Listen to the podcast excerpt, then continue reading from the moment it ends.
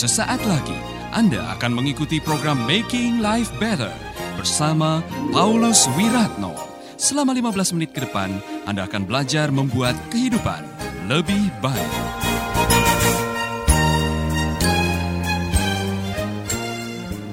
Amin. Siapa yang paling bertanggung jawab untuk ngurusin iman? Ya. Jadi kalau saudara sedang menghadapi masalah dan saudara diizinkan oleh Tuhan e, mengalami masalah bertubi-tubi, jangan pernah menyalahkan siapapun. Karena masalah itu diizinkan oleh Tuhan. Ingat baik-baik kata firman Tuhan, pencobaan yang kamu alami adalah pencobaan yang biasa. Dan Tuhan tidak akan pernah memberikan pencobaan melebihi kekuatan. Dan ada kabar baik.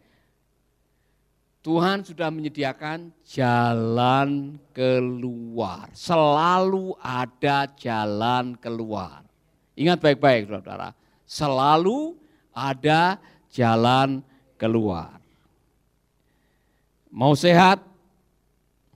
Pelihara iman saudara. Yang kedua, kalau saudara mau hidup sehat, confess your sin. One of the healthiest thing you can do is to receive God's forgiveness. Cara terbaik untuk saudara menjaga jerohan saudara, hati saudara semua sehat adalah bersihkan hatimu dari dosa. Dosa itu bahaya saudara.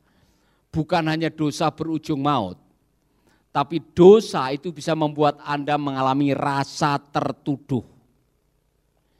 Rasa tertuduh itu membuat Anda juga tidak bisa mengalami ketenangan batin. Kalau saudara sedang merasakan seperti, aduh saya baru berbuat dosa, saya menyimpan dosa, saya banyak berbuat dosa.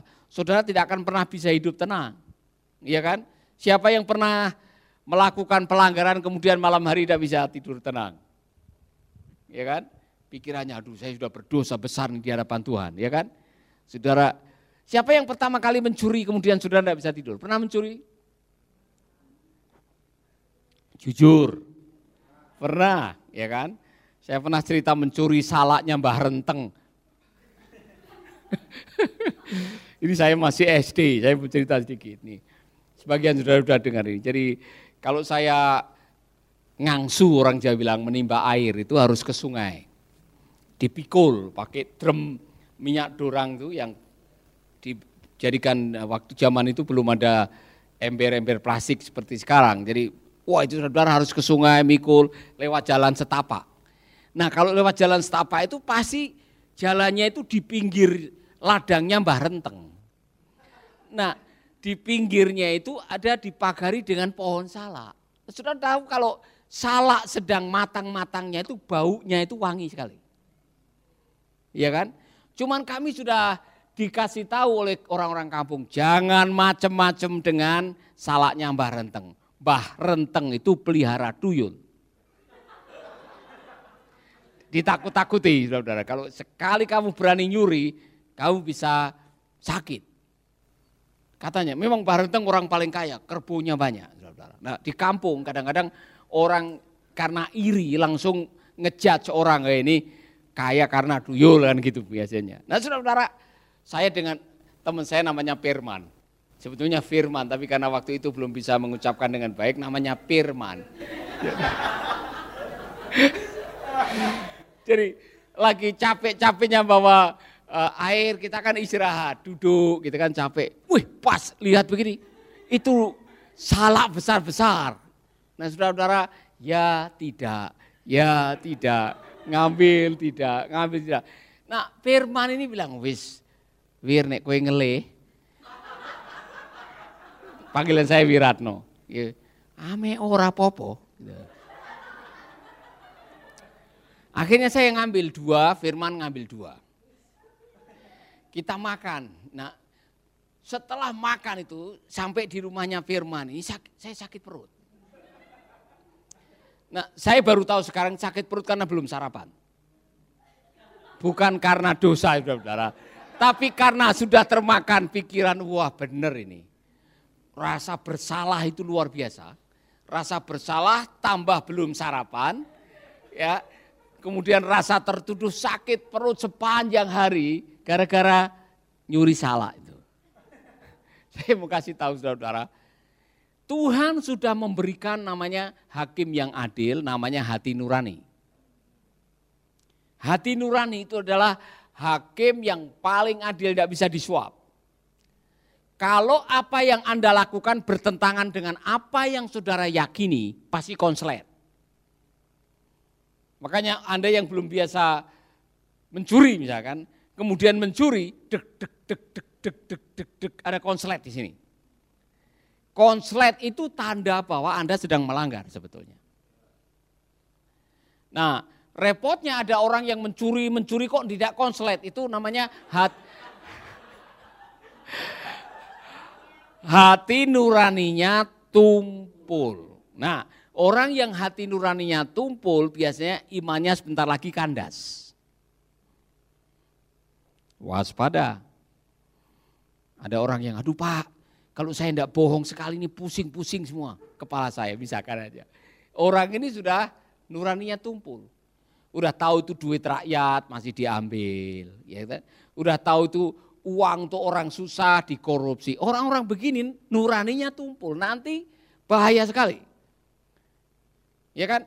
Karena Tuhan kasih tanda supaya kita tidak melanggar. Kalau Anda sering melanggar, pada akhirnya yang terjadi adalah nanti iman Anda kandas. Nah, mungkin saudara bisa belajar dari kapal Titanic. Anda masih bersama Paulus Wiratno di Making Life Better. Sebelum kapal ini nabrak gunung es dan membuat seribu tiga ratus penumpangnya meninggal, sudah lima kali menerima telegram dari kapal lain bahwa dia melenceng. Sebetulnya sudah. Persoalannya adalah waktu itu bagian telegram komunikasi yang menerima telegram tidak menyampaikan itu kepada Kapten Smith yang mengemudikan kapal itu, tidak disampaikan bahwa kapal itu melenceng sekian derajat. Baru telegram terakhir disampaikan, tetapi itu lima menit sebelum kapal itu nabrak. Dengar baik-baik. Kalau telegram itu disampaikan lebih awal, kapal itu tidak akan nabrak gunung es. Nah, Tuhan sudah kasih signal kalau kita salah. Udah dikasih signal, rasa bersalah, deg-degan, ya kan, tidak nyaman. Kalau tetap Anda melenceng dan tidak berhenti, Anda akan nabrak. Akibatnya fatal. Jadi lebih baik bersihkan dosa saudara supaya tidak tumpul. Sehingga kalau Tuhan bicara kepada kita, Roh Kudus bicara kepada kita bahwa apa yang kita lakukan salah, kita langsung bisa bertobat. Amin. Lakukan apa yang dilakukan oleh Daud tiap malam. Selidiklah akan aku. Ketahuilah akan hatiku. Selit, setiap malam, setiap malam. Lakukan apa yang namanya check and recheck. Coba kalau saudara malam ada sesuatu yang tidak beres, segera bawa di kaki Tuhan. Bereskan hati saudara. Ambil gitar, nyanyikan lagu. Jagalah hati, jangan kau nodai. Jagalah hati, lentera hidup ini. Baca syairnya A. Hakim. Semua syairnya itu bagus sekali. Tengok teman saudara, bilang jaga hati. Jangan ada dosa di antara kita, bilang. Jangan ada dosa di antara kita. Yang ketiga, saudara-saudara, ternyata ini bisa menyehatkan. Saudara tidak menyangka yang ketiga ini menyehatkan badan. Give generously. Jadilah orang yang suka memberi. Karena itu menyehatkan badan saudara. Amsal pasal sebelas ayat dua puluh lima. Siapa banyak memberi berkat, diberi kelimpahan. Siapa memberi minum, ia sendiri akan diberi minum. Saudara-saudara, memberi itu menyehatkan. Amin. Did you know there are more promises in the Bible about giving and generosity than about any other subject? Saudara tahu di Alkitab lebih banyak ayat mengenai memberi dan janji untuk Tuhan memberkati kita daripada kata-kata yang lain. Dan Anda diciptakan di dunia ini belajar untuk take and give, mengambil dan memberi, mendapat dan memberi. Itulah sebabnya saudara-saudara Tuhan kasih kita contoh bernafas. Bernafas kalau mau sehat saudara-saudara, ambil kemudian buang.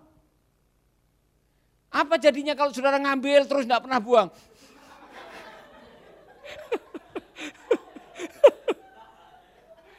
Iya kan? Atau saudara masukkan terus tidak pernah buang. Apa yang terjadi? Saudara akan sakit perut. Itu contoh yang paling baik. Kalau saudara diberkati, jangan lupa memberkati. Itu adalah cara hidup sehat. Jadi Alkitab mengatakan mau hidup sehat, give. Ada yang mengatakan begini, di setiap rezeki yang engkau terima ada rezeki orang lain. Di setiap berkat yang kau terima dari Tuhan ada berkat bagi orang lain. Itulah sebabnya saudara-saudara hidup sekali jangan jadi orang pelit. Saya berkali-kali mengatakan, di surga menurut Kitab Wahyu tidak ada orang kikir. Coba bayangkan, di surga selama-lamanya tiap hari kita harus memberi pujian dan penyembahan kepada Tuhan. Tiap hari. Nah kalau di surga saudara hitung-hitungan, kok enak Tuhan ya, tiap hari dipuji, dipuji, kapan saya akan dipuji? Misalkan saja, saudara tidak akan betah tinggal di surga. Amin. Belajar memberi.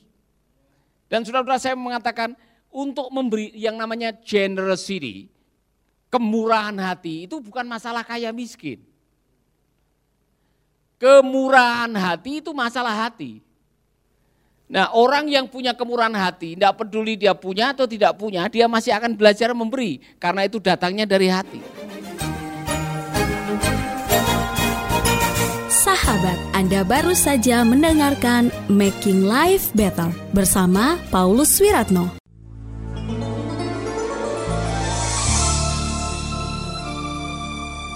Keluarga Gracia, biarlah firman Tuhan selalu menjadi pelita dalam hidup kita sepanjang tahun ini. Dengarkan selalu Radio Suara Gratia di sembilan puluh lima koma sembilan F M, streaming di suara gratia f m dot com slash streaming atau dengan aplikasi Android Radio Suara Gratia yang tersedia di Play Store. Jika Anda diberkati oleh siaran Suara Gratia F M dan mengalami kuasa mujizat Tuhan, mari menjadi berkat dengan mengirimkan kesaksian ke WhatsApp Radio Suara Gratia F M di nol delapan satu tujuh dua dua dua sembilan lima sembilan. Biarlah melalui kesaksian Anda banyak jiwa dikuatkan dan dibangkitkan kembali imannya. Tuhan memberkati.